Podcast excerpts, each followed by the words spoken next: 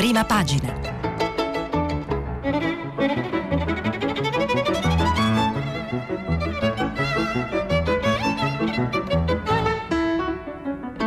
Questa settimana i giornali sono letti e commentati da Jacopo Zanchini, vice direttore del settimanale internazionale. Per intervenire telefonate al numero verde 800 050 333. Sms e WhatsApp anche vocali al numero 335 56 34 296.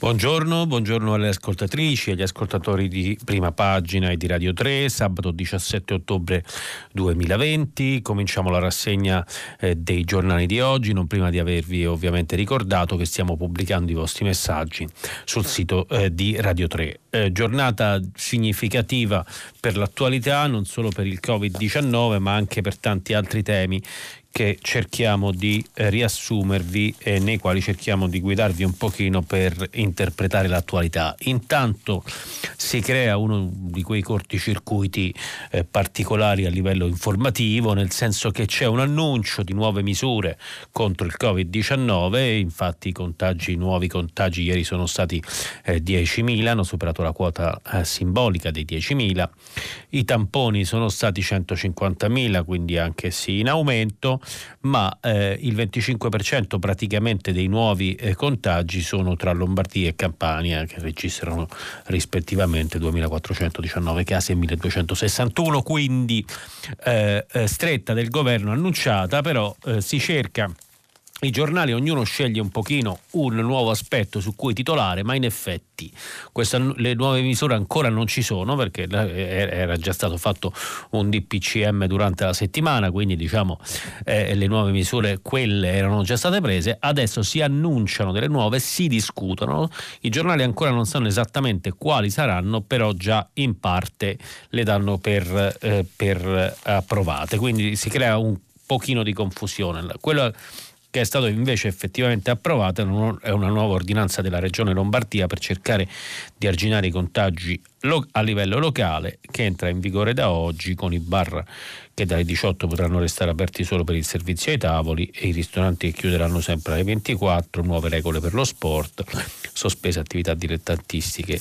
eccetera eccetera e le scuole superiori dovranno organizzare le attività didattiche con modalità mista alternata tra attività a distanza e in presenza.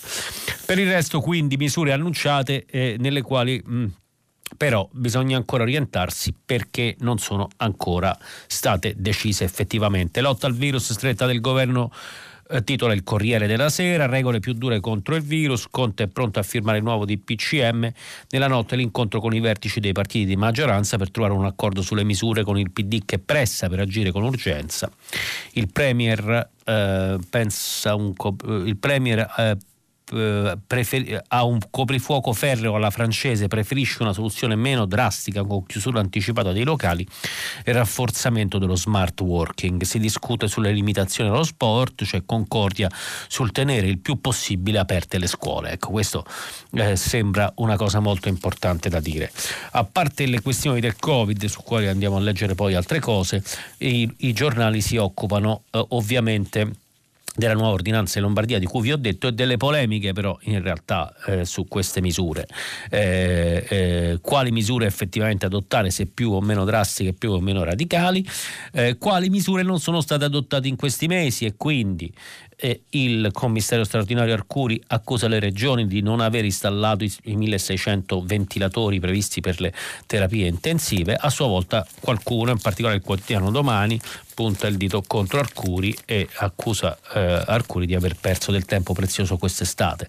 Tornano le polemiche sull'utilizzo del MES per ehm, le spese sanitarie e quindi diciamo sui giornali eh, serpeggiano questi, eh, questi dibattiti. Al di là di questo, sul Corriere della Sera vediamo un tema che torna poi sugli altri giornali, se ne è occupata anche Radio Tremondo. Eh, Parigi, eh, professore decapitato, mostrò in classe le vignette di Charlie Hebdo.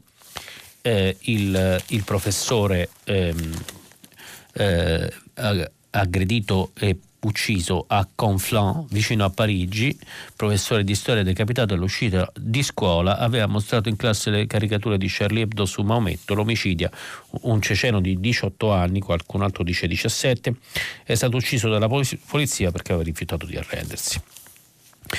Sempre sul Corriere, ma naturalmente su tutti gli altri giornali, anche la campagna elettorale americana eh, Trump va in tv e la conduttrice lo mette in crisi, quindi diciamo l'incontro a distanza, la, la doppia intervista televisiva fatta per ragioni di Covid a Trump da una parte e Biden dall'altra, eh, sembra aver penalizzato il presidente in carica. Sul Corriere sempre, il Recovery Fund, l'orologio di Bruxelles, Paolo Lepri eh, invita a prendere rapidamente la decisione, a interrompere quello scontro tra i vari paesi e tra eh, i governi europei e il Parlamento europeo su eh, alcune questioni relative alle misure da prendere per avviare il fondo per la ripresa e invita eh, eh Bruxelles e invita diciamo, tutti quanti i protagonisti della vicenda a sbrigarsi eh, perché è urgente. Se si spreca il vantaggio è l'editoriale di Walter Vertroni su, eh, su, sul Corriere sul Covid-19. Eh, è interessante che c'è il caffè di Massimo Gramellini eh, sul senso di colpa e su la questione della colpevolizzazione e dell'autocolpevolizzazione dei malati, in particolare diciamo così i VIP, Federica Pellegrini non riesce a capacitarsi che le sia toccato proprio adesso, Maria Stella Gelmini giura di essere stata super attenta, Valentino Rossi ci tiene a far sapere di aver fatto del suo meglio per rispettare le precauzioni. E non si era mai visto un paziente giustificarsi e chiedere quasi scusa per essersi ammalato, ma il Covid non è una malattia come le altre eccetera eccetera. E mm, Gramellini scrive il Covid alla fine scrive alla fine del suo, della sua rubrica il caffè.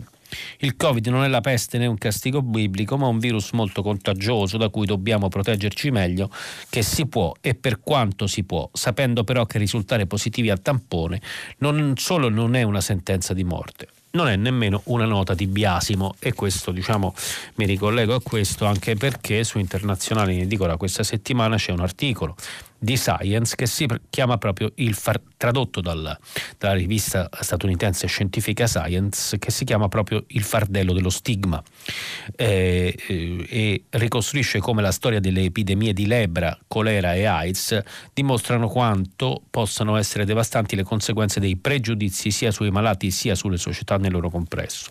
Quindi tutti gli errori da evitare per eh, non aggravare questa pandemia e per non stigmatizzare quindi gli stessi malati per essere malati. Continuiamo quindi le prime pagine dei giornali.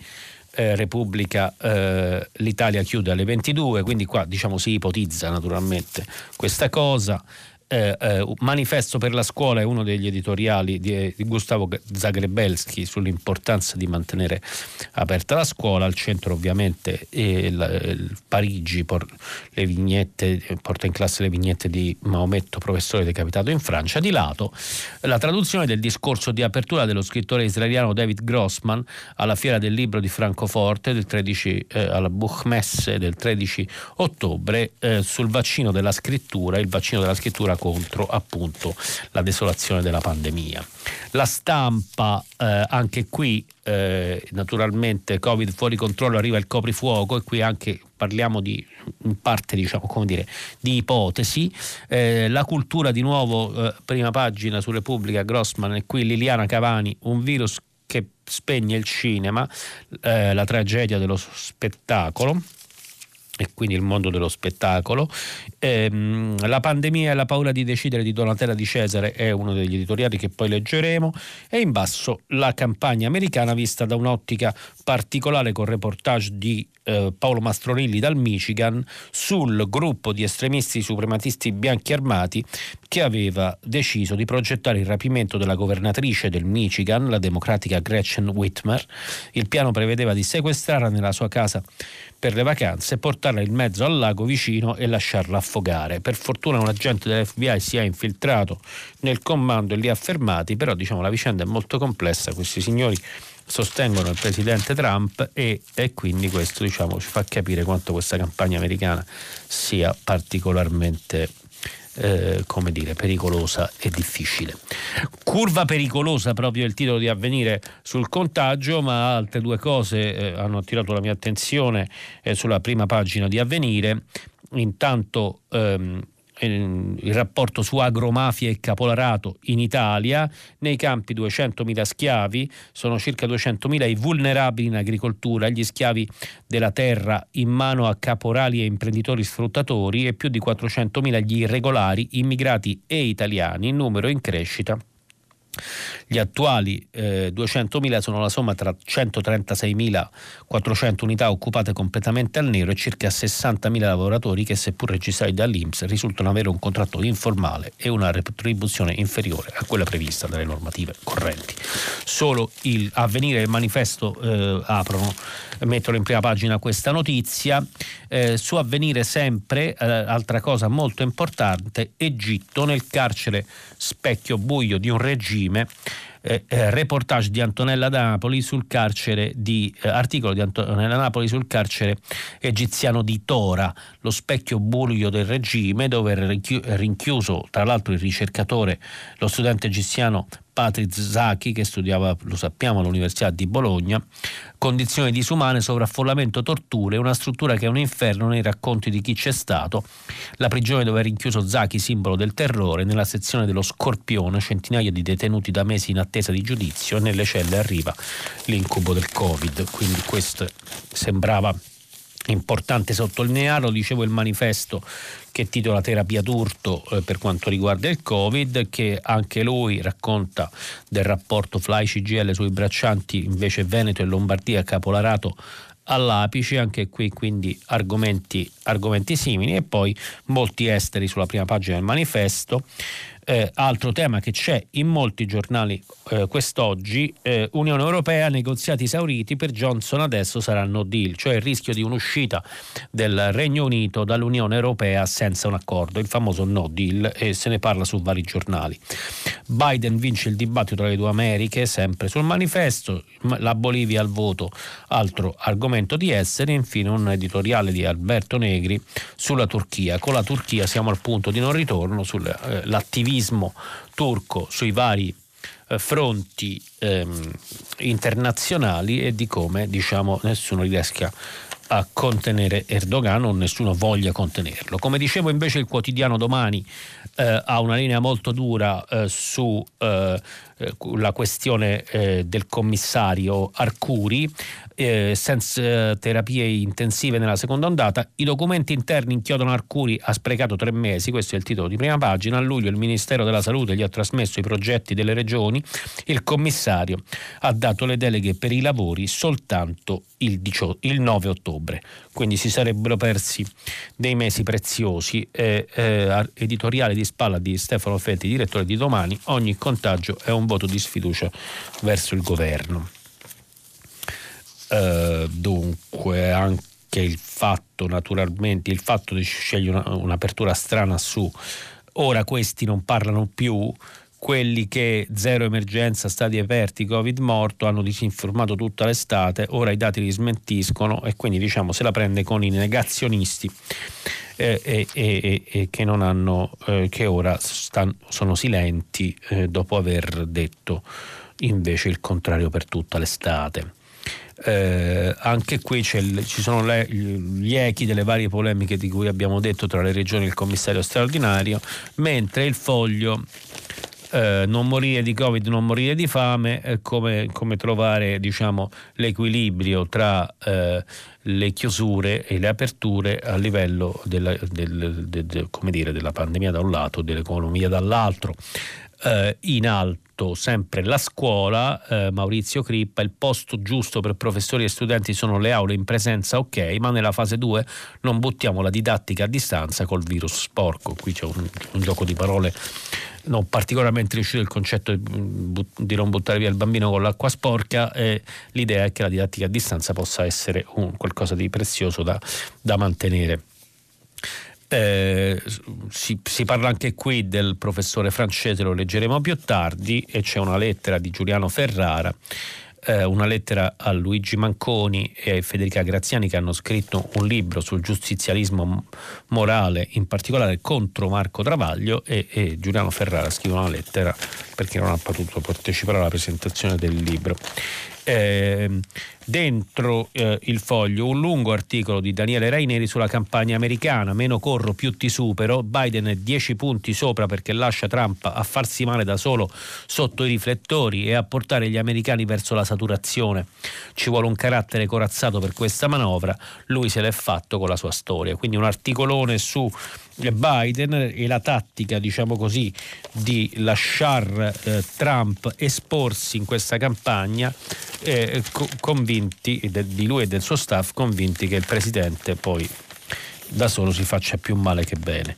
Eh, una buona notizia apre per fortuna eh, il Sole 24 Ore, Visco, economia meglio del previsto, Banca Italia migliora le previsioni di crescita del terzo trimestre e quindi eh, e quindi una buona notizia finalmente al centro una bellissima foto della zona di Castelvetro di Modena per parlare del vino italiano e del, nel settore vinicolo si stanno diffondendo strategie che portano ad aggregazioni a volte anche tra concorrenti storici. L'obiettivo è riuscire a affrontare al meglio l'attuale crisi dei mercati e quindi il vino italiano si organizza per gestire la crisi. Anche qui in prima pagina Brexit, Johnson pronti a non deal con l'Europa, poi lo vedremo. Insomma, ehm, pri- questi diciamo, a grandi linee sono i temi delle prime pagine di oggi, eh, fanno eccezione in parte i giornali della destra eh, che vado a leggere, Libero, il giornale, La Verità, che titolano sulle tasse. Tasse sulla prima casa, ideona di Gentiloni per pagare il Covid. Il nostro emissario a Bruxelles propone alla Commissione UE di stangare i proprietari di appartamenti italiani.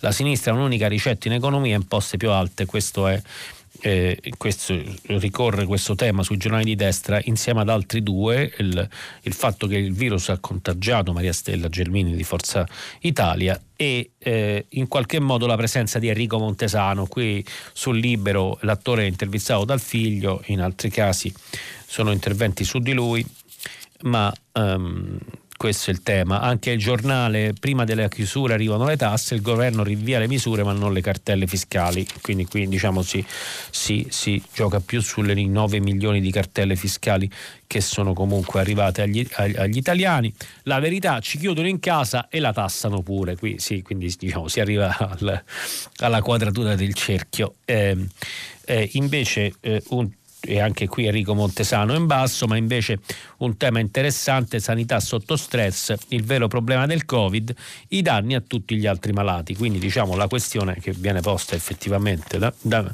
da mesi è stata un dramma durante il lockdown, eh, la questione che chiaramente l'epidemia di nuovo coronavirus fa sì che poi eh, tutti gli altri malati che hanno bisogno di essere curati e trattati per altre malattie eh, vengano spesso in qualche modo ehm, eh, eh, le, insomma le cure per loro diventino più difficili e quindi certe malattie si complicano, si aggravano indipendentemente dal Covid-19.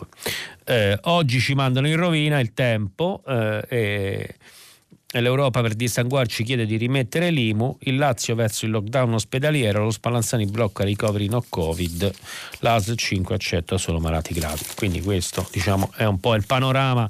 Oggi escono anche i supplementi culturali, eh, accennerò solamente che Robinson di Repubblica apre alla vigilia di Lucca Comics sul, sul fumetto eh, con il titolo La città delle nuvole, quindi quanto è diventato importante oggi il fumetto e le graphic novel, tutto libri della stampa apre su Antonio Manzini e, eh, e ehm, intervista con Antonio Manzini su Schiavone, il suo personaggio, eh, il, il, personaggio dei suoi eh, romanzi principali, e Alias del manifesto che apre su Sam Miller, scrittore irlandese di crime story, un, irrudi- un irriducibile irlandese. Vista questa diciamo, eh, lunga ehm, panoramica sulla stampa di oggi, andiamo a vedere rapidamente alcune cose eh, da leggere. Abbiamo detto eh, Donatella Di Cesare sulla stampa, è il momento di essere responsabili. Non era difficile immaginare che alla grande rimozione dell'estate sarebbe seguita la grande paura dell'autunno. Per questo non occorreva essere indovini né affidarsi all'algoritmo. Sarebbe bastata una politica responsabile nel senso eminente di queste due parole politica e responsabilità. L'indice va puntato non solo contro le forze di governo ma anche contro quelle di opposizione che non hanno esitato a trarre effimeri vantaggi dal malessere generale. La pandemia di Covid-19 è una crisi epocale, un evento extrasistemico non paragonabile ad altri in questo secolo, che può inceppare il complesso ingranaggio in cui viviamo, con ripercussioni imponderabili. Questo è evidente già da mesi. Di fronte a uno scenario di tale gravità, i piccoli giochi tattici, gli espedienti temporanei, i rimedi improvvisati appaiono più inaccettabili che mai. Il punto sta nella contraddizione, anzi nella vera e propria schizofrenia tra la politica del rinvio e il proclamato stato di emergenza. Non è insomma possibile praticare l'attendismo metodico tergiversando su quasi tutto, rimandando anche questioni urgentissime come quelle sanitarie e fare allo stesso tempo appello all'emergenza. Come è noto, un'emergenza dovrebbe consentire le decisioni a un ritmo più rapido, ma è credibile se a proclamarla è chi quelle decisioni le ha rinviate? Poi qui salto una parte in cui appunto si dice che la politica del rinvio è un classico eh, dell'Italia e della politica italiana e poi si va verso la fine. Il rinvio diventa riprovevole quando, mentre incombono problemi urgenti, si dà l'illusione che il tempo sia disponibile. È quanto è avvenuto nella lunga estate delle spiagge affollate e delle stucchevoli misurazioni dei banchi scolastici, ma è quanto avviene anche con il moltiplicarsi di norme regionali, provvedimenti e norme ridotte, ridotti e contraddittori che generano confusione e nascondono a malapena il rinvio della politica. Scusate. Forse ci sono due settimane per scongelare il lockdown, ma il tempo stringe anche per il MES e per il Recovery Fund. Sarebbe finalmente opportuno prendere la via della decisione, che non vuol dire decisionismo. Dialogo e confronto sono d'obbligo in democrazia, a un certo punto però la decisione è inevitabile, a meno di non condannarsi all'inerzia e allo stallo prolungato. È possibile nell'epoca buia della pandemia?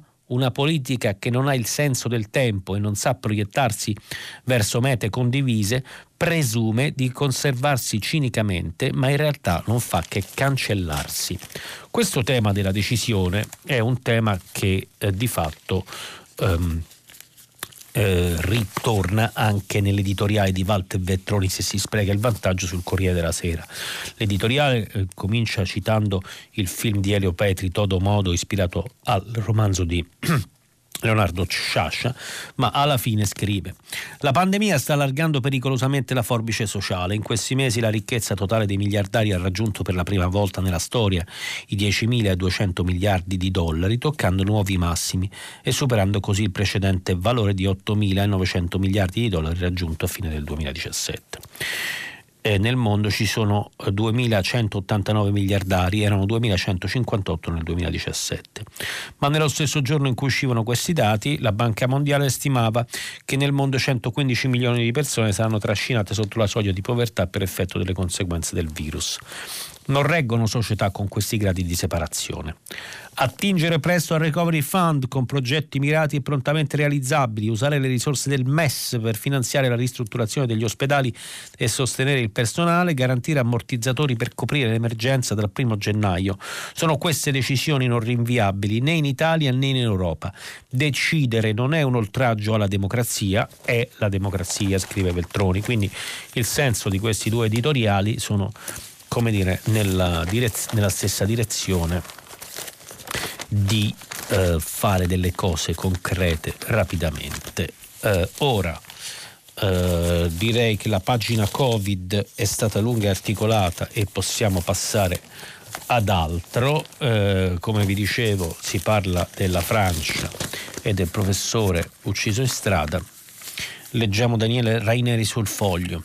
Ieri verso le 5 di sera a Eragny-sur-Oise, vicino a Parigi, un diciottenne ha decapitato in mezzo alla strada un professore di storia che aveva mostrato in classe in un liceo vicino le vignette satiriche su Maometto pubblicate da Charlie Hebdo. L'uomo ha poi messo su Twitter una foto della testa mozzata preceduta dalla formula in nome di Dio il più misericordioso e ha rivendicato l'uccisione. Da Abdullah, servitore di Dio, a Macron, leader degli infedeli, ho giustiziato uno dei tuoi cani dell'inferno che aveva osato prendere in giro il profeta. E Monsieur Paty commenta in un secondo tweet sotto la foto del decapitato come se lo conoscesse. L'account è stato subito sospeso. La polizia lo ha trovato sul posto ancora con il coltello in mano che lanciava minacce e lo ha ucciso perché non si è arreso. Nei primi momenti girava l'informazione che indossasse una veste esplosiva e sul posto sono arrivati gli artificieri. Ma non è stata confermata. In questi anni molti terroristi, prima di entrare in azione, hanno indossato finte vesti esplosive per fare più paura, farsi uccidere dalla polizia e ottenere il martirio. Come molti altri, secondo i media locali, l'assassino era già conosciuto dai servizi di sicurezza della Francia, che ha una lista con migliaia di persone di fede musulmana considerate pericolose per le loro idee estremiste. Era nato a Mosca, su Twitter si chiamava Alan Saar, in arabo partigiano l'uomo che offre sostegno, e come sigla aveva Ceceno 270, quindi si può pensare che facesse parte della minoranza di origine cecena che risiede in Francia. Il riferimento a Macron si spiega con il discorso programmatico che il presidente francese ha tenuto tre settimane fa per denunciare il separatismo islamista in Francia. Macron aveva citato proprio la scuola come uno strumento per integrare i musulmani, virgolettato, perché la scuola deve trasmettere i valori della Repubblica e non quelli di una religione, formare cittadini e non fedeli. Il professore di storia aveva mostrato le vignette per una discussione in classe sulla libertà di espressione. Alcuni studenti di origine musulmana si erano lamentati nei giorni scorsi. Un padre aveva detto in un video che circolava sui social che la figlia era stata sospesa per due giorni perché aveva parlato contro il professore e lo aveva accusato di avere mostrato la foto di un uomo nudo in classe e di avere detto che era il profeta Maometto. Ma qualsiasi legame con le vignette di Charlie Hebdo in Francia è molto pericoloso. Quattro settimane fa un altro diciottenne, questa volta pakistano, ha attaccato con una mannaia due persone che si trovavano in Rue Nicolas Appert, dove c'era la vecchia sede del giornale satirico, quella dove i fratelli Kouachi avevano massacrato 12 persone in nome di Al-Qaeda nel gennaio del 2015. Aveva deciso di attaccare perché Charlie Hebdo aveva pubblicato alcune nuove vignette in occasione dell'apertura del processo per la strage. Le vignette francesi avevano, stato, avevano scatenato grandi manifestazioni in Pakistan. Questa è ehm, la questione del, del, professore francese ucciso che ricorre, che ricorre eh, eh, in vari giornali, abbiamo letto il foglio e invece, e invece la campagna presidenziale americana che con l'avvicinarsi del voto del 3 novembre naturalmente diventa sempre più eh, importante anche sui giornali italiani ed è una campagna come abbiamo visto molto molto tesa e eh, molto particolare anche rispetto alle precedenti. Eh, andiamo a prendere il pezzo eh, di Giuseppe Sarcina sul Corriere della Sera, la reporter e il presidente, lei non può fare lo zio matto su Twitter, lo scontro tra la reporter della NBC e Trump in diretta. Scusate solo un secondo, bevo un goccio d'acqua. Dunque, il personaggio, scrive Giuseppe Sarcina da Washington, il personaggio del giorno non è né Donald Trump né Joe Biden, bensì la giornalista Savannah Guthrie di NBC ed è la sua frase più citata dai quotidiani e sul web. Lei è il presidente degli Stati Uniti, non lo zio pazzo che ritwitta ciò che vuole. Guthrie ospitava il presidente nella town hall organizzata a Miami dalla sua rete, in contemporanea con l'altro evento simile a Filadelfia, dove George Stephanopoulos di ABC accoglieva Joe Biden. Giovedì 15 ottobre, un'altra serata anomala della politica americana. I due candidati si sarebbero dovuti confrontare in diretta televisiva ma poi sappiamo che l'incontro era saltato e quindi si era deciso per questa formula separata. Una sovrapposizione che ha suscitato aspre polemiche anche tra i network. Alla vigilia qualcuno aveva messo in dubbio anche la capacità di Gatri di tenere testa al presidente. Altri avevano insinuato che non sarebbe stata imparziale perché è sposata con Michael Friedman, già consulente del democratico Al Gore. In ogni caso, abituato ai monologhi con gli amici di Fox News, Trump si è fatto sorprendere dalla giornalista, 48 anni, nata in Australia da cittadini americani, laureata in legge alla Georgetown University di Washington. Gatri ha maturato una lunga esperienza da reporter con una parentesi di due anni in cui ha fatto l'avvocata per un importante studio di Washington. In questo momento non è difficile individuare i punti deboli della strategia trampiana. Altra cosa però è arginare il presidente sotto i riflettori e giovedì sera il leader americano è scivolato diverse volte nel tentativo di schivare o deviare una domanda insidiosa. Ha dichiarato per esempio di non avere problemi con la mascherina quando la prima cosa che ha fatto tornando dall'ospedale è stata di togliersela subito davanti alle telecamere convocate alla Casa Bianca. Gatri gli ha messo davanti le cifre del suo indebitamento, 421 milioni di dollari. Chi sono i creditori? Il Presidente ha risposto che si tratta di una piccola frazione rispetto al patrimonio aziendale. Per la prima volta, dunque, non ha liquidato come fake news le rivelazioni del New York Times sulle sue imposte e finanze personali. Poi ecco il suo momento peggiore. Signor Presidente, perché contribuisce a diffondere false teorie? chiede Savannah. Sono retweet, ha risposto Trump, non opinioni personali. Ma lei è il presidente degli Stati Uniti, non lo zio pazzo che retweeta ogni cosa. Ancora, Trump stavolta condanna i suprematisti bianchi, ma non QAnon, il gruppo che diffonde le più assurde teorie cospirative. Non li conosco, ha detto Trump, ma condivido la loro lotta contro la pedofilia. Eh, il problema è che quelli di QAnon, scrive Sarcina, pensano che i pedofili siano alti funzionari del Partito Democratico con il benestare di Bill e Hillary Clinton. Pura follia che però macina consenso, militanza, presenza assidua nei comizi trampiani. Sull'altro canale, in un universo parallelo, Joe Biden ha avuto un compito meno complicato, se non altro perché non ha tutte le, vu- le vulnerabilità del rivale. L'Ancomer Stefanopoulos e nessuno dalla platea gli ha chiesto di commentare le ultime rivelazioni giuste o sbagliate che siano sugli affari del figlio Hunter in Ucraina. Sul piano politico è apparso chiaro come la piattaforma di Biden sia il frutto di una faticosa sintesi con l'ala più radicale del Partito Democratico, dalla riforma della polizia al piano per le energie rinnovabili. Ha promesso che dirà prima del, tenore, prima del 3 novembre se proporrà di aumentare i giudici della Corte Suprema. Questo quindi era eh, la questione della, eh, della eh, campagna americana e, ehm, e in realtà abbiamo detto della questione di Brexit e che è uno dei temi striscianti di questo periodo che sembra un tormentone insopportabile, ma come dicevo potrebbe avere gravi conseguenze anche sull'economia italiana e in generale e su quella europea.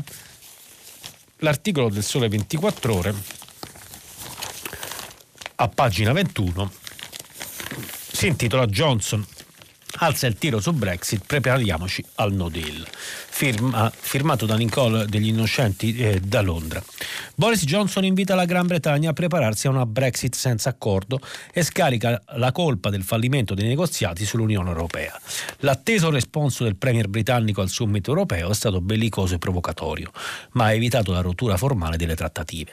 Serve un cambiamento fondamentale nell'atteggiamento della UE che negli ultimi mesi si è rifiutata di negoziare seriamente, ha detto Johnson in diretta. Quindi a cuor leggero e con assoluta fiducia ci prepariamo Siamo l'alternativa, un futuro di grande prosperità come nazione indipendente e libera di fare accordi commerciali, di controllare i nostri confini e acque territoriali e di promulgare le nostre leggi. L'Unione Europea ha fatto buon viso a cattivo gioco, dichiarando che i negoziati non solo riprenderanno lunedì, ma saranno intensificati. Downing Street poi ha alzato la posta, dichiarando che è inutile che Michel Barnier, il negoziatore capo eh, europeo, venga a Londra lunedì a meno che non sia disposto a fare compromessi sostanziali. La prima cosa da dire è che i negoziati commerciali sono finiti, ha dichiarato il portavoce del Premier. L'Unione ha di fatto concluso le trattative, dichiarando che non vogliono cambiare la loro posizione negoziale.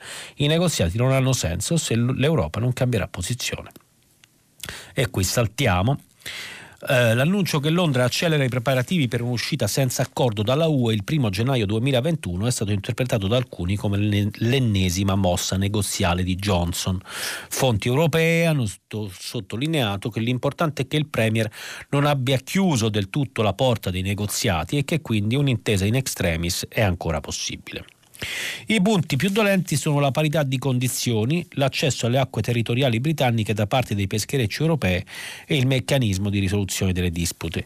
Qui consentitemi una precisazione, la parità di condizioni significa come dire, le regole commerciali che si stabiliranno eh, in, in, futuro tra l'Unione Europea e, eh, e Londra per evitare che per fare in modo che Londra sottostia, soprattutto per quanto riguarda le norme sociali e ambientali da una parte e per quanto riguarda gli aiuti statali alle imprese, eh, rispetti le stesse norme allineate all'Unione Europea per evitare che possa fare concorrenza sleale ai paesi dell'Unione Europea. Questo è uno dei punti principali di conflitto.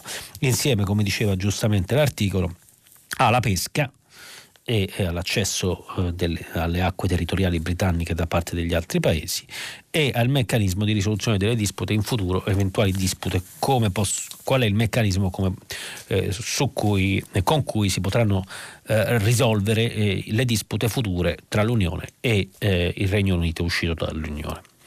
Non è il nostro compito rendere felice il Premier britannico, gli ostacoli sono molti, ha detto ieri il presidente francese Emmanuel Macron, accennando però alla possibilità di un'apertura sulla pesca con richieste meno ambiziose da parte dell'Unione Europea. Un accordo è ancora possibile se Londra darà garanzie sugli aiuti di Stato e l'Unione farà concessioni sulla pesca, ha commentato ieri Anand Menon, direttore del think tank UK in a Changing Europe.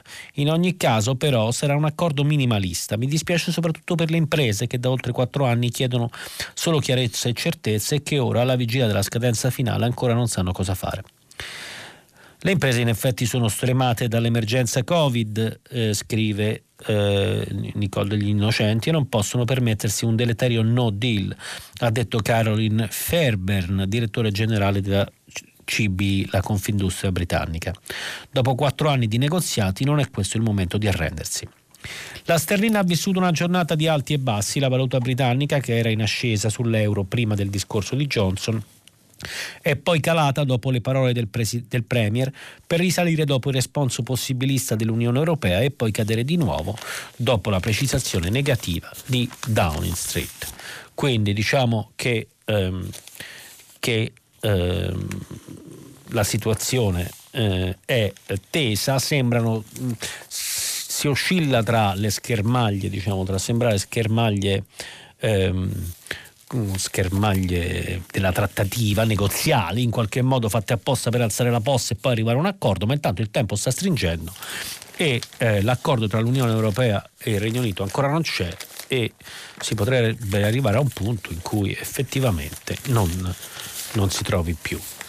Uh, dicevo rispetto a eh, le questioni di politica internazionale, eh, c'è un articolo di Alberto Negri sulla prima pagina del manifesto sulla Turchia eh, e eh, abbiamo visto che la Turchia in questo periodo, questi ultimi mesi, è, è, fortemente attiva su vari fronti eh, in, in, Siria, in Libia, in, eh, nel conflitto tra l'Azerbaigian e l'Armenia e eh, nel Mediterraneo è minacciosa nei confronti della Grecia e di Cipro e tutto questo aumenta la tensione tra la Turchia e l'Europa e senza che però, secondo Alberto Negri, appunto, vengano presi delle, dei provvedimenti che sarebbero necessari. Con la Turchia siamo al punto di non ritorno, si intitola l'articolo. Il punto di non ritorno con la Turchia di Erdogan è stato superato ormai da un pezzo, ma si continua a far finta di nulla sperando che sotto la minaccia di sanzioni europee Ankara faccia dei passi indietro. In realtà è difficile immaginare che l'Unione possa aspettare dicembre per reagire alle provocazioni del sultano della Nato, che manda altre navi nella zona economica esclusiva greco-cipriota, disegnata secondo convenzioni che Ankara non ha mai firmato. Eh, la contesa dura da quasi un secolo, da quando dopo il Trattato di Losanna del 1923 nacque la Turchia moderna. Qui si fa appunto una storia eh, di, di, di questi problemi di acque territoriali quindi saltiamo e andiamo alla, a una parte più politica. Con la Turchia sono tutti indignati, gli europei perché Erdogan vuole il gas nel Mediterraneo orientale e ridisegnare i confini marittimi, gli americani per i missili S-400 russi schierati sul Mar Nero che possono abbattere anche i loro aerei invisibili F-35, progetto cui partecipavano pure aziende turche. Per non parlare delle guerre di Erdogan in Siria, in Libia e adesso in Nagorno-Karabakh.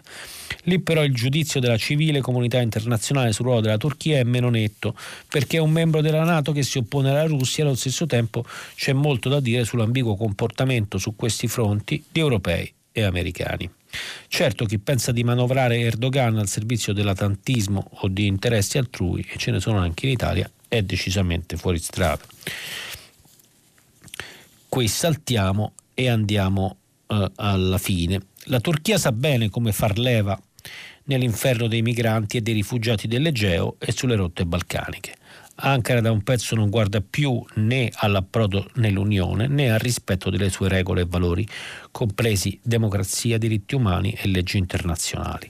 I politici curdi sono in carcere, gli oppositori pure, i giornalisti e gli intellettuali anche, alcuni detenuti con accuse assurde e prive di ogni fondamento scatenate dopo il fallito golpe del luglio 2016.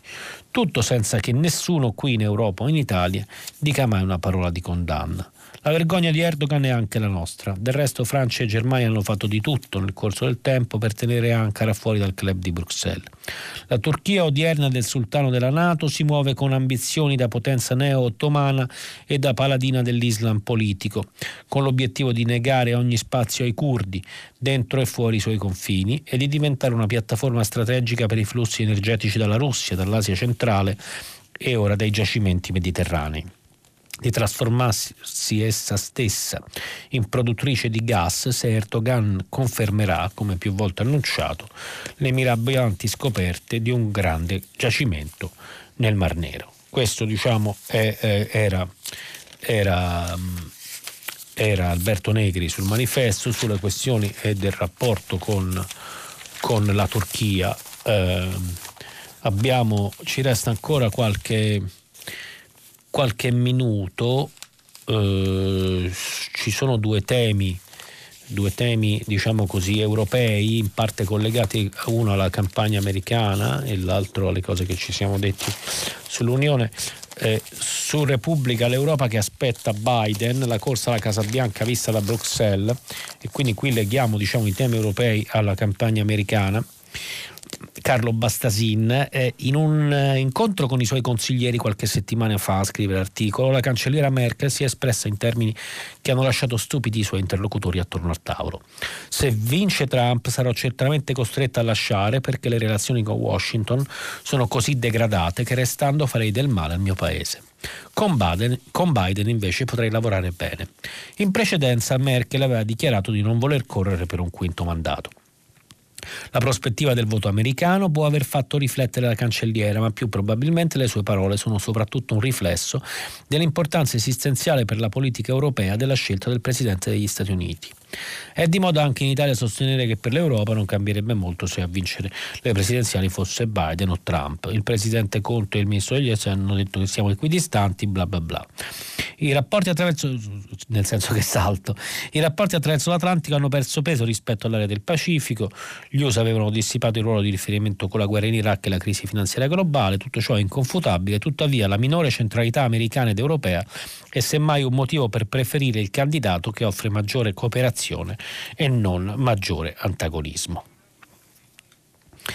Eh, e qui diciamo saltiamo, ma l'agenda europea si sta definendo su due temi meno convenzionali, l'ambiente e l'agenda, di, e l'agenda digitale, quindi è chiaro che eh, su questi temi è più Biden a essere dialogante che Trump. Anche il coronavirus giocherà un ruolo importante, la condivisione o meno dei vaccini sarà un test chiave dell'amicizia atlantica. Ma la risposta europea alla crisi sanitaria ha dato forma anche a una capacità politica nuova. Qui forse eh, sto dilungandomi troppo, vado alla conclusione. Ma uno dei cambiamenti più interessanti riguarda l'attenuarsi della spinta sovranista. In diversi paesi i partiti populisti o anti-europei si stanno riconvertendo, a cominciare dalla Lega, dando e ricevendo maggiore equilibrio al sistema politico europeo. I portavoci dell'alt-right sono scomparsi, i rapporti con la Russia sarebbero meno vulnerabili una volta che Putin non potesse più contare sul sostegno di Washington nello scontro con gli europei. È francamente difficile capire come in Italia si possa essere equidistanti tra le due Americhe che si confrontano il 3 novembre. Bene, direi che eh, con questo possiamo terminare la rassegna, la rassegna di oggi. Eh, avrei voluto leggere il pezzo sul carcere egiziano, ma vi ho comunque eh, ricordato i dati centrali della situazione dei diritti umani in Egitto e del carcere dove è detenuto lo studente Patrick Zaki. Eh, direi che possiamo concludere qui la rassegna di oggi. Vi aspetto dopo la pubblicità per il filo diretto. A risentirci tra poco. Jacopo Zanchini, vice direttore del settimanale internazionale, ha terminato la lettura dei giornali di oggi. Per intervenire chiamate il numero verde 800 050 333. Sms e WhatsApp anche vocali al numero 335 56 34 296. Si apre adesso il filo diretto di prima pagina. Per intervenire e porre domande a Jacopo Zanchini, vice direttore del settimanale internazionale, chiamate il numero verde 800 050 333. Sms e WhatsApp anche vocali al numero 335 56 34 296. La trasmissione si può ascoltare, riascoltare e scaricare in podcast sul sito di Radio 3 e sull'applicazione RaiPlay Radio. Buongiorno, buongiorno di nuovo. Eh, ben trovati anche al filo diretto con gli ascoltatori. Vi ricordo che stiamo pubblicando i vostri messaggi sul sito di Radio 3. Direi di partire subito con la prima telefonata. Pronto? Eh, buongiorno, sono Claudia. Buongiorno Claudia, da dove chiama? E chiamo da Manfredonia. Prego, mi dica. Niente, eh, volevo soltanto esprimere un po' il parere che non è solo mio ma di tante altre amiche e colleghi a proposito di quanto è successo in Francia. Sì. Quindi, doverosa precisazione, niente e nessuno giustifica la violenza, ma ci mancherebbe altro, ma neanche si giustifica la libertà di offendere da parte di qualcuno, di un paese, esattamente come non riteniamo cosa buona e giusta rimuovere dalle scuole di un paese come quello nostro cattolico dei simboli religiosi, però li vogliamo togliere.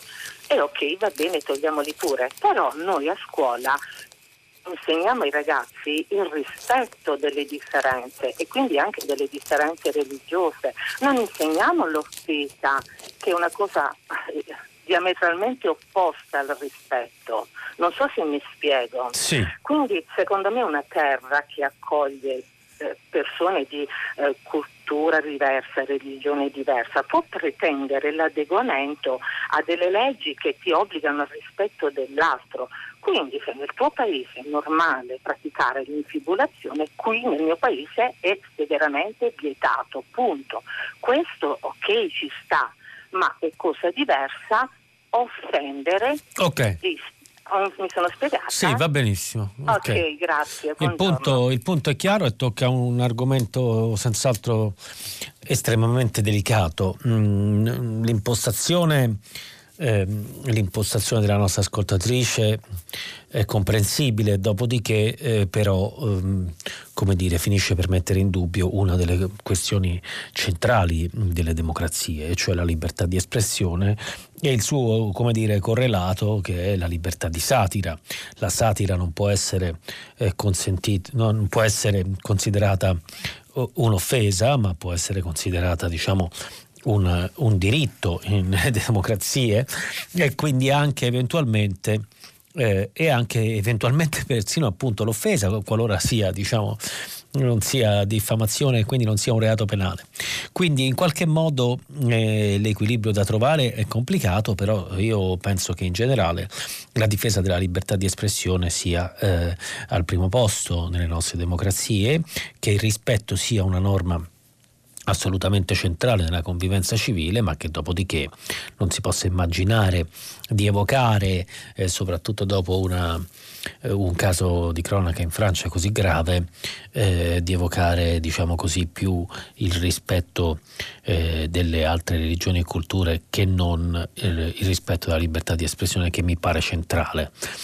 Eh, è chiaro poi eh, che nel caso francese il dibattito è particolare, la Francia è un paese non, non laico ma addirittura laicista in cui eh, eh, i simboli religiosi non esistono ovviamente e penso che questo sia giusto personalmente nei, nei, nei, nei, uffici pubblici ma a cui in generale ovviamente non si insegna la religione a scuola ma a cui e, e, la Repubblica, come viene chiamata, è considerata un baluardo di laicità, la religione è fuori dagli affari pubblici e quindi si ritiene eh, eh, in parte, insomma, voglio dire giustamente, che la libertà di espressione investa tutti i campi, anche quello religioso.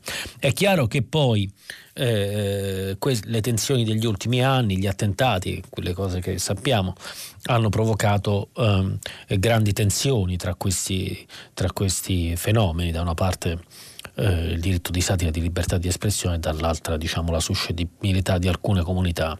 Eh, Charlie Hebdo era sempre stato estremamente dissacrante su tutti i temi e ha ritenuto ovviamente di esserlo anche su questo. Hanno pagato per questo un prezzo raccapricciante. Eh, sinceramente in questa fase mi sento più di eh, difendere queste, queste posizioni per quanto poi spesso lo trovassi non divertente o, o, o, o poco appropriato, in generale penso che questo sia anche un po' il sale della, della democrazia e che la gravità di questo evento del professore sgozzato eh, che nasce probabilmente da tante forme di disagio che hanno a che fare anche con altre cose, eh, ci debba fare riflettere sul, eh, sull'importanza del, del, rispetto di tutti da una parte, ma sull'importanza anche del rispetto delle regole della democrazia dall'altra. Un'altra telefonata, prego. Massimo da Milano, buongiorno. Mi vanto abbonato di internazionale. Oh. Eh, eh, quindi eh, allarghiamo un po' il campo se possibile. Certo. Il, il, il, discorso è questo. Eh, leggo, leggo, sono tre righe, attenzione. Eh. cosa ha detto il leader dell'opposizione portoghese al Presidente del Consiglio, che ovviamente non è della sua parte. Questo signore si chiama José Segna Gulao Signor Primo Ministro, le auguro coraggio, nervi saldi e molta fortuna perché la sua fortuna è la nostra fortuna. Allora la domanda, come, si, come diceva quello là, sorge spontanea. Allora la nostra opposizione invece per forza deve essere becera, no? tutti i giorni direi attaccare, gridare, urlare, eccetera, eccetera. E le posso assicurare che non è che Conte mi faccia impazzire di gioia, uh-huh. però come diceva questo signore, perché la sua fortuna è la nostra fortuna, ovvero in momenti di pandemia, in momenti di crisi economica, se urli non porti a casa niente, certo. ossia estringo e chiudo perché lasciamo spazio agli altri, no? Certo. Non puoi essere attaccato ai sondaggi mentre la gente torna ad essere attaccata ai respiratori. Certo. Lei la parola. Grazie. Guardi, ehm, sono d'accordo con lei, è una questione eh, è una questione molto delicata questa in Italia e lo è spesso anche di fronte a altri, altre emergenze di ogni, di ogni, genere. La politica spesso non fa eh, egregiamente il suo lavoro e, e ci si divide anche, eh, in, insomma è, è normale e anche giusto che nei momenti di crisi, anzi proprio nei momenti di crisi, l'attenzione delle opposizioni in generale nelle democrazie eh, sia molto alta e che la critica al governo sia non solo legittima ma necessaria anche per far fare ai governi al meglio il proprio lavoro. E questo è un fatto. Eh, diversamente invece quando si approfitta di una di una crisi molto grave come questa per fare, eh, come dire, anche eh, per cercare di portare a casa poi alle prossime elezioni dei risultati e per cercare di strumentalizzare il dramma che si vive per degli attacchi talvolta eh, pretestuosi e talvolta invece addirittura eh, inappropriati come nel caso nella fase in cui ci, si accusava di essere troppo allarmisti e di voler chiudere eccessivamente il paese perché in fondo questa cosa, questa malattia era poco più di un'influenza, eccetera, eccetera. Insomma, chiaramente in questi casi poi è difficile eh, giudicare certe forme di opposizione responsabili. Non è una cosa, che, non è una cosa eh, solamente italiana, in, mm, in, molti paesi ci si scontra purtroppo anche su queste cose, la lotta politica in generale è diventata eh, più, eh, più, accanita, il populismo in generale per quanto in, in, in arretramento è entrato comunque nei costumi eh, politici di molti paesi, pensiamo anche a quello che succede nella campagna americana, quindi eh, fa bene lei a sottolinearlo sull'Italia, rimanendo con un occhio più largo possiamo dire che è anche un tratto, diciamo, della nostra epoca. Qui abbiamo, abbiamo un messaggio, eh, date le ripetute violazioni del rispetto delle persone di colore e, e dei loro diritti, ehm, da parte delle forze dell'ordine negli Stati Uniti, violazioni sempre numerosissime anche durante la presidenza Obama, non si renderebbe necessaria da parte sua, eh, non si renderebbe necessaria da parte dell'Europa imporre sanzioni nei confronti degli Stati Uniti? Questa è la domanda di Esther. Qui eh, mi pare che ci sia un, uh, un, um, un, malinteso, diciamo, rispetto a cosa sono le sanzioni, cosa sono le democrazie e cosa sono eh, eh i rapporti tra i paesi. Um, è complicato, ma eh, diciamo così, i rapporti tra i paesi democratici eh, sono, sono, sono, sono, caratterizzati da, eh, da, soprattutto tra paesi alleati, sono caratterizzati da, eh, ehm, eh, come dire, ehm, eh, delle relazioni estremamente insomma, eh, armoniche, il tentativo anche di, di, di, di comprendere che nessuno, nessun paese diciamo così, è, è, perfetto, nessuna democrazia è perfetta, alcune democrazie sono particolarmente disfunzionali, eh, ingiuste e hanno al loro interno delle fortissime disuguaglianze, eccetera, eccetera.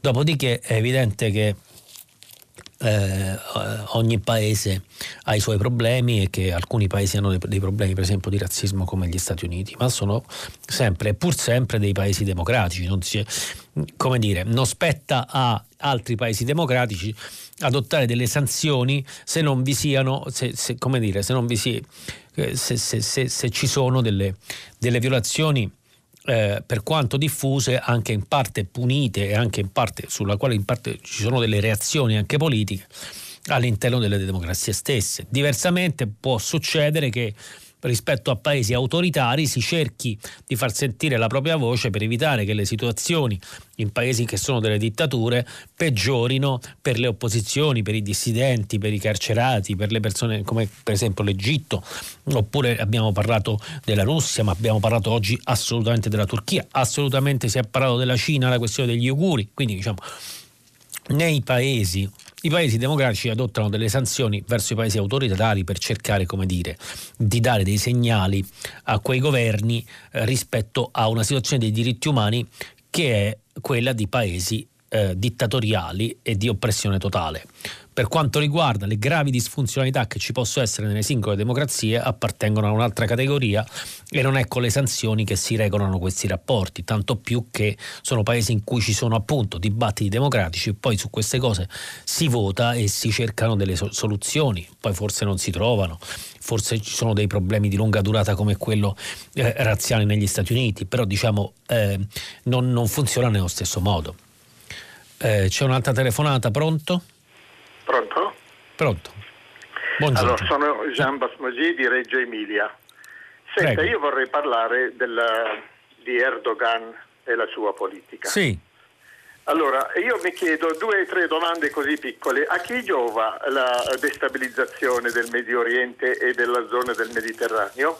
Come mai Erdogan è così forte, capace di invadere e occupare paesi anche appartenenti alla stessa Nato alla quale lui eh, aderisce sì. nei confronti dell'Europa perché è così forte? Sì. Mi chiedo se il Pentagono sì. è così innocente. Sì. Allora penso che Erdogan sia una mano uh, che, la, che, fa il lavoro sporco per, questo, per, per il Pentagono, per eh, la grande potenza, perché un'altra persona sarebbe sì. stato fermato al momento in cui, prima di incominciare, come sì. sappiamo storicamente Saddam Hussein quando ha, inv- ha attaccato il Kuwait ha occupato, Ha occupato. Ha occupato. Sì. Come mai Erdogan è così? Poi oh. oltre questo no. vorrei sapere una sola cosa, che Rapidissimo. Cer- cerca di attaccare i curdi mentre gli americani in Siria proteggono i curdi. Sì. Ma gli americani alla fine sì. baratteranno i curdi con Erdogan? Cioè, re, eh, diciamo... Ho capito la sua domanda. Okay. Rispondo immediatamente a entrambe le domande. Guardi, Grazie. c'è un eh, vecchio, mm, come dire, ci sono dei modi di ragionare che sono, eh, che sono del Novecento e rimangono tali anche quando le cose cambiano. C'era John Maynard Keynes che diceva che quando i fatti, i fatti cambiano lui era abituato a cambiare idea e, e chiedeva al suo interlocutore e lei signore che cosa ne pensa? Ecco, io direi che la questione è un po' questa. Oggi noi viviamo in un mondo che è molto diverso da quello degli anni 70, 80, 90 e anche inizio 2000. Eh, viviamo in un mondo eh, multipolare e senza multilateralismo in cui potenze locali e regionali eh, applicano le loro logiche di potenza eh, cercando il loro spazio e questo è il caso della Turchia. Non solo la Turchia è un membro della Nato, eh, ma ha, ha, comprato poco tempo fa i, i, missili SS-400 dalla Russia.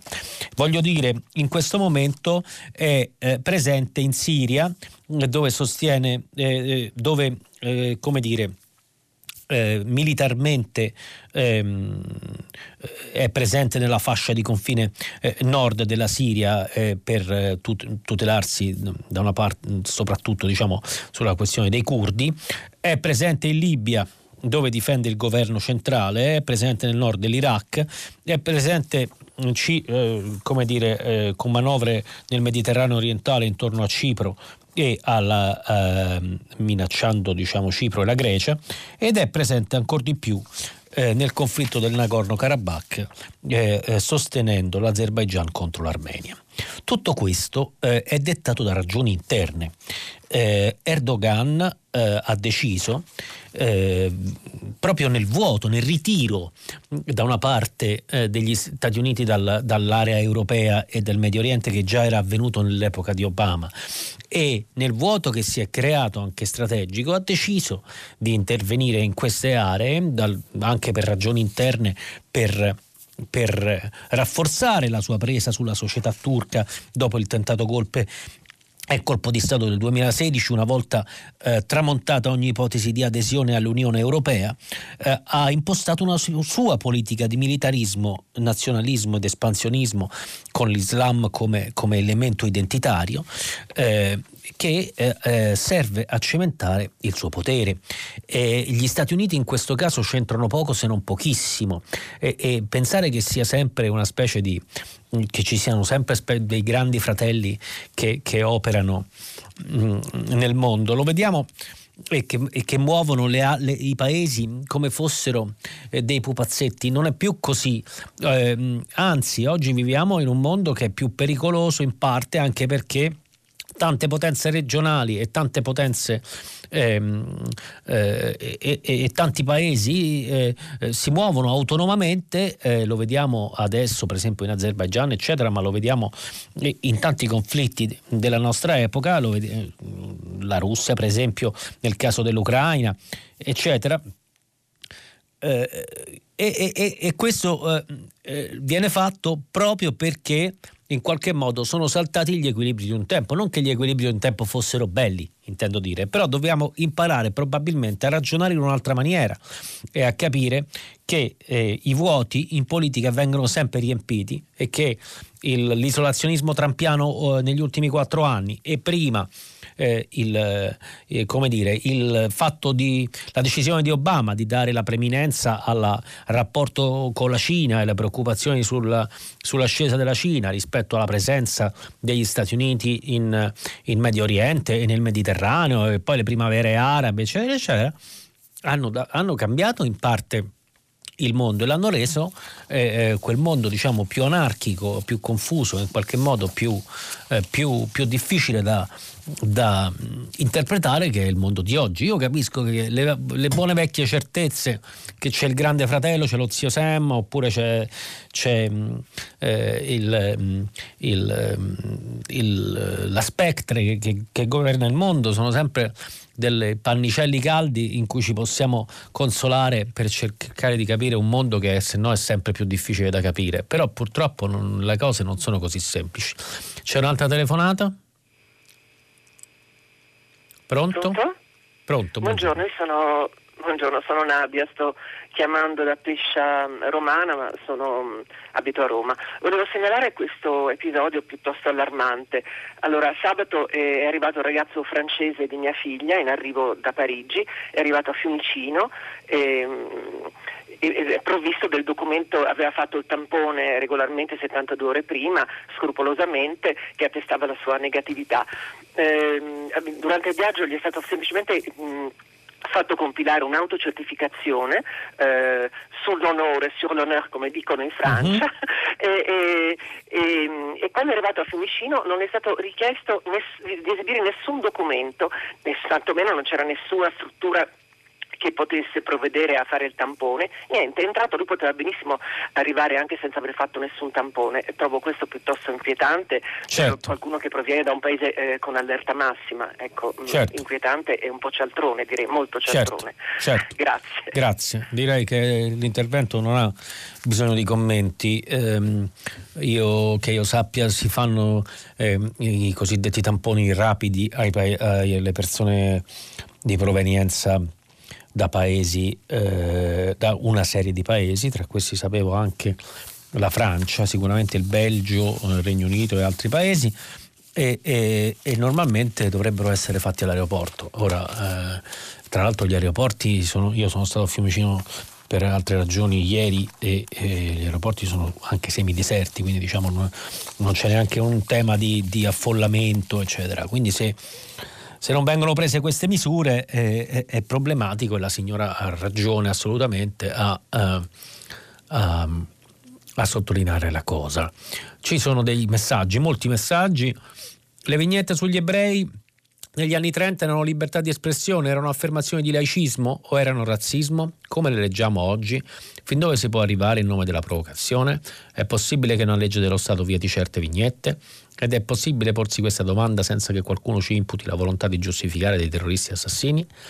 Questo messaggio di Max è molto intelligente, molto interessante ed è proprio diciamo, la questione eh, abbiamo, di cui abbiamo parlato oggi. Per quanto riguarda le vignette sugli ebrei degli anni 30, molto spesso anche lì bisogna distinguere, erano vignette che venivano pubblicate da giornali di regime in, in paesi che erano delle dittature come la Germania nazista o la, o l'Italia, o l'Italia, fascista, diverso sono eh, le vignette che vengono pubblicate in un paese democratico come la Francia. È chiaro che fin dove si può arrivare con la provocazione, eh, eh, fin dove si può arrivare con la provocazione, è un dibattito permanente, direi in democrazia, è un dibattito permanente e, e direi che, che, governarlo con la legge è sempre molto complicato. Ci sono, ci sono eh, periodi eh, in cui certi temi sono più, sono più delicati. Non, è vero che è, difficile porsi questa domanda senza che qualcuno ci, ci, ci dica che, eh, che, possiamo tentare di giustificare dei fanatici. Eh, assolutamente no, non giustifichiamo mai i fanatici, però è, è, lecito porsi queste domande, assolutamente lecito porsele hanno una risposta che purtroppo è, è fluida, che dipende dal, dal, momento ed è difficile da, da, governare attraverso la legge, c'è poco da fare. Um, mi interessava... Uh, mi interessava leggere qualche altro messaggio uh, su uh, dunque allora, gentilissimo dottor Zanchini, mancano regolarmente le notizie sui movimenti separatisti scozzesi ed irlandesi che forse potrebbero godere di solidarietà europea. Perché? Scrive Luigi. Eh, in realtà non mancano le notizie. La questione della Brexit di cui parlavo prima eh, solleva dei grandi problemi in rapporto alla Scozia. Eh, che succede? Che ehm, la Brexit, che in questo momento è, la, è, è, è, un tema e che lo sarà di qui alla fine dell'anno, eh, pone gravi problemi alla Scozia perché la Scozia è, mh, ha votato eh, eh, a stragrande maggioranza per il Remain e noi sappiamo anche che gli scozzesi hanno eh, qualche anno fa fatto un referendum sull'indipendenza in cui l'indipendenza ha, ha, perso di poco e gli scozzesi sono fortemente europeisti e contrari alla Brexit.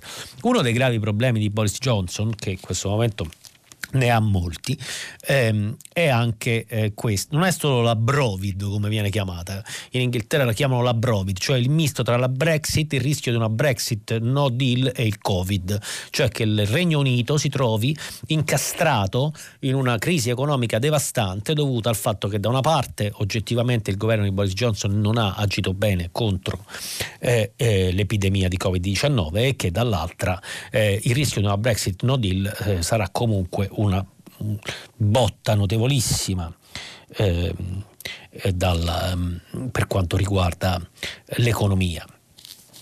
Eh, eh, gli scozzesi a questo punto sono fermamente intenzionati in caso di, di, di, Brexit in generale, ma tanto più in caso di Brexit no deal, eh, eh, a chiedere un nuovo referendum. Si potrebbe porre una nuova crisi costituzionale in, eh, nel Regno Unito qualora diciamo, eh, i conservatori e Boris Johnson non, è, non intendano, non intendano ehm, concederglielo.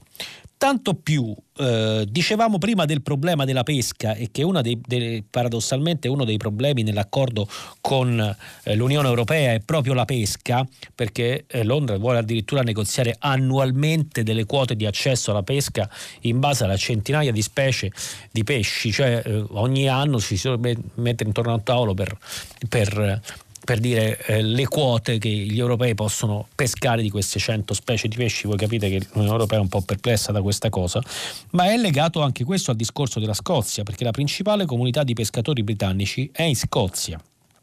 Quindi una sconfitta di Londra nella sua volontà di eh, riguadagnare la sovranità sulle sue acque territoriali rischia di essere strumentalizzata dal partito nazionalista scozzese indipendentista che ha il vento in poppa nei sondaggi e quindi avrebbe un ulteriore tema, questo della pesca, per, per agire. Poi c'è la questione dell'Irlanda che è ancora più complessa, nel senso che, come sappiamo dagli accordi di venerdì santo eh, firmati attraverso gli auspici di Tony Blair, il, il conflitto nordirlandese si è molto molto ehm, come dire andato verso una soluzione.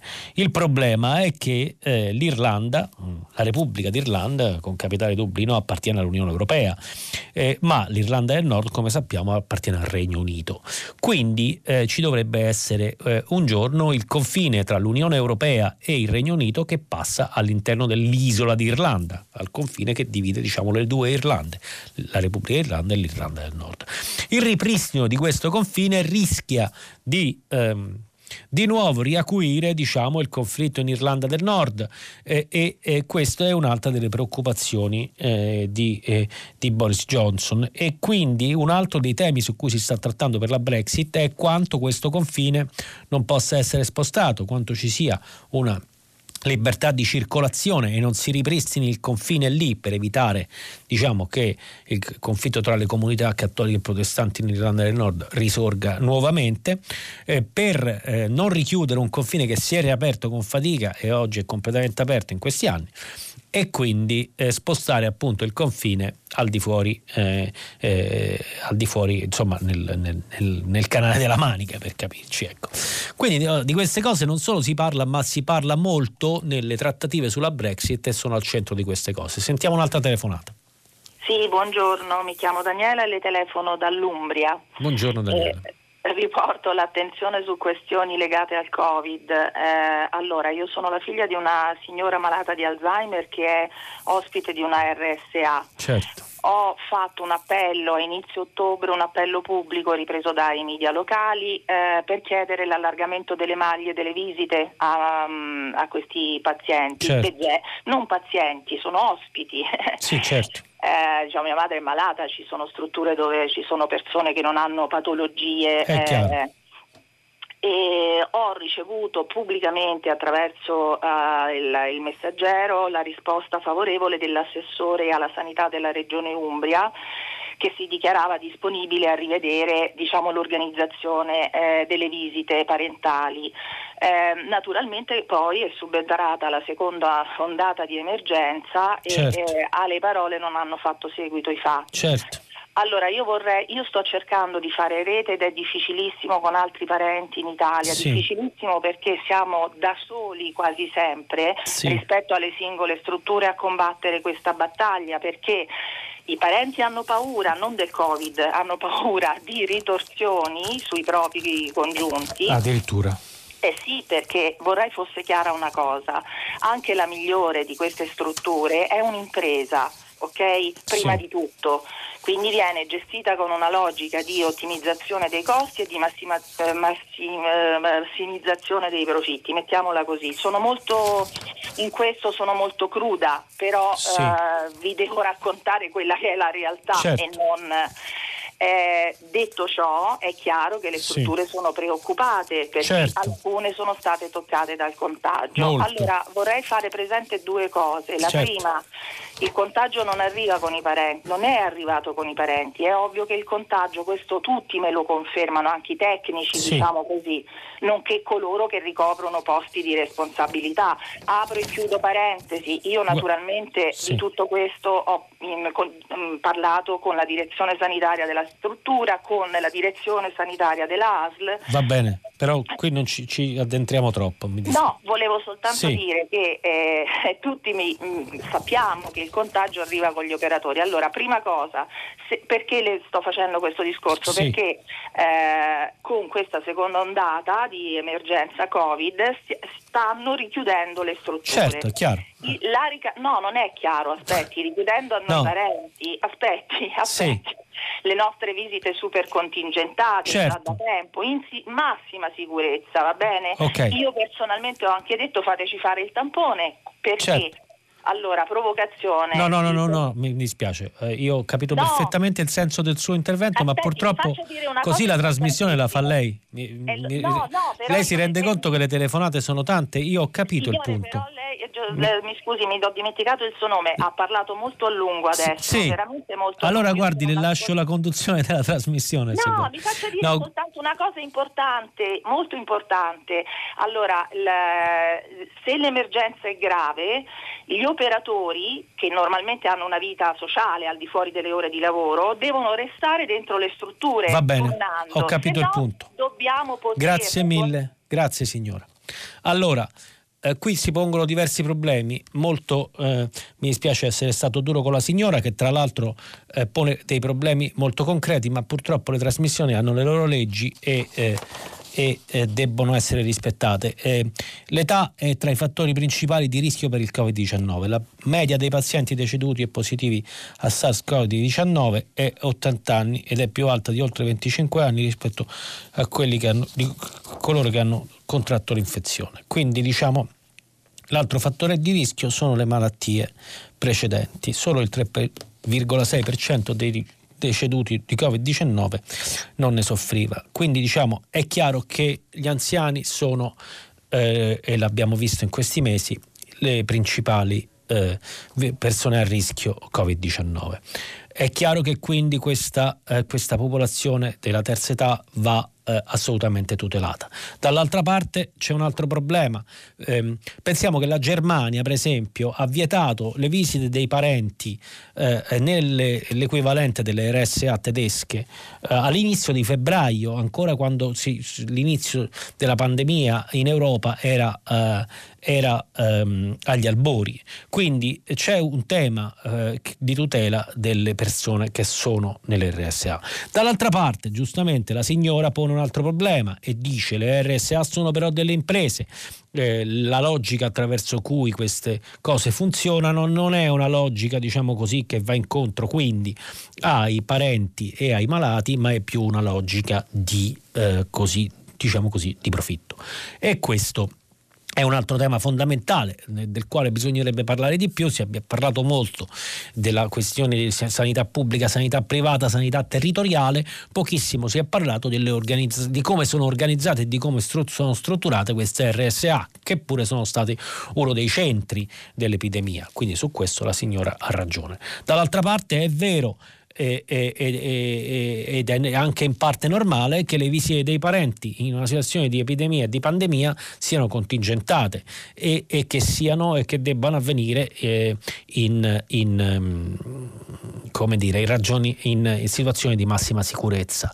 Allo stesso tempo è vero che il personale che, che, che allo stesso tempo è vero che è anche tutto da dimostrare che, che le, eh, il contagio è stato portato solamente dal personale perché anche lì ci sono esperienze di ogni genere quindi è complicato trarre una regola generale. È chiaro che il personale a sua volta ha una vita sociale è chiaro che queste persone dovrebbero fare molta attenzione eh, ma allo stesso tempo non possiamo pensare che anche tutto il personale che gira intorno all'RSA che poi è tantissimo fisioterapisti logopedisti specialisti di ogni genere possa eh, vivere tutta la vita chiuso là dentro perché fa un lavoro che lo mette a contatto anche con altre persone. Quindi io capisco di, la tristezza e il disappunto della signora e anche capisco benissimo eh, eh, che per delle persone, soprattutto malate di problemi di demenza senile o di questi problemi, non vedere i propri cari o vederli troppo poco sia una, una, un'ulteriore fonte di aggravamento dei problemi. Quindi tutta la mia solidarietà. Allo stesso tempo è chiaro che ci si muove su un crinale complicato, che è quello tra la, tra la prevenzione eh, dell'epidemia, una categoria di rischio, e invece quello delle giuste esigenze dei malati e dei parenti. È molto difficile prendere le decisioni giuste, allo stesso tempo fa bene la signora a eh, considerare e sottolineare che spesso le logiche alla base di queste scelte non sono delle logiche solo sanitarie eh, eh, o solo di prevenzione, ma che rispondano anche a eh, delle logiche di profitto e su questo certamente c'è una riflessione da fare. Possiamo avere un'altra telefonata, pronto? Sì, salve, io sono Ciro. chiamo dalla Campania, la provincia di Napoli. Buongiorno. Sento ancora per la pandemia, però eh, devo dire meno male che esiste internazionale, Grazie. ci apre la mente al mondo e a noi stessi. Uh, Grazie io mille. ho quattro figli, tre figli miei hanno dovuto eh, in un certo senso interagire con i tamponi. Uno che torna dalla Sardegna, gli hanno fatto il tampone però non gli hanno detto niente. Uno che è tornato da Milano ha lui di sua spontanea volontà pagato 50 euro per fare Sì. il tampone. Un altro figlio mio sono andato all'ASL perché ha avuto dei contatti durante un concerto Sì. con un... Ah, Dobbiamo sbrigarci un po' di più. Sì, Sì. e praticamente eh, succede questo, che eh, anche se io non sono d'accordo con col presidente della mia regione, però purtroppo cioè, limitare i contatti sembra che eh, possa essere. Io sono un lavoratore della scuola, quindi... Io- Ecco, mi deve arrivare alla domanda però. No, eh, la mia è una considerazione. Sì. Io penso che i tamponi vadano fatti, eh, vadano estesi, così come in Francia, anche se non stanno peggio di noi, va- vadano estesi anche gratuitamente. Non è che io vado all'ASL e chiedo eh, come devo fare per, per il tampone a mio figlio e mi, mi si dice guardi non lo sappiamo, deve tornare domani mattina. Certo. Vabbè, nel frattempo i contagi aumentano. Certo. E Poi- quindi questa è una delle eh, deficienze del sistema. Assolutamente. Una delle tante, eh, però poi ce ne sono tante, Certo. mi fermo e l'ascolto. Grazie. Guardi, la questione dei tamponi è fondamentale, è centrale. Il fatto eh, le regioni stanno cercando di organizzarsi meglio eh, per fare più tamponi possibile, ma indubbiamente ne abbiamo sentiti vari casi. eh, la, mh, ci, ci sono, ci sono dei problemi organizzativi e dei problemi di code lunghissime, di difficoltà eh, sempre crescenti nell'organizzarli e nel farli e questo è oggettivamente eh, un fatto su cui bisogna porre rimedio al più presto perché l'epidemia avanza e testare più gente possibile tempestivamente con risultati tempestivi è uno dei modi fondamentali per cercare di arginarla. Forse abbiamo tempo al volo per un'ultimissima telefonata prima di salutarci. Pronto? Pronto, sono Giovanni, chiamo da Taranto, grazie per l'os- l'ospitalità. Dica, rapidissimo. il porto di Taranto è in mano ai turchi, cioè la gestione è stata affidata ai turchi. E Sì. Il buon conto è venuto lunedì e, e ha comunicato due- eh, il finanziamento di 200 milioni di euro per l'adeguamento della base navale di Taranto. E- Sì. E, si sta facendo il, la- il lavoro avanti per la next generation, le prossime generazioni hanno bisogno di questi investimenti Sì, quando nella città noi abbiamo l'ordinanza del sindaco che impone alle scuole di tenere le finestre chiuse contro le disposizioni dell'Azzolia, cioè qui a Taranto abbiamo 3 milioni di euro di perdita al giorno del Bilba, un miliardo all'anno, quindi noi viviamo le contraddizioni della nostra epoca. Sì. Grazie. Eh, Sì, grazie. Io non, ehm, non ho capito benissimo diciamo, il rapporto tra la questione degli investimenti turchi nel porto di Taranto e la questione dell'Ilva. Eh, mi è sfuggito il collegamento, comunque chiaramente è una eh, sulla, sulla situazione della città che è eh, difficile e quindi, a cui si cerca quindi di porre rimedio e magari non sempre in modi lineari. Direi che noi ci fermiamo qui, la linea poi eh, dopo di noi al giornale radio, vi ricordo che potete riascoltarci sul sito di Radio 3 o sull'app Rai Play Radio, noi ci risentiamo domani, grazie mille, buona giornata.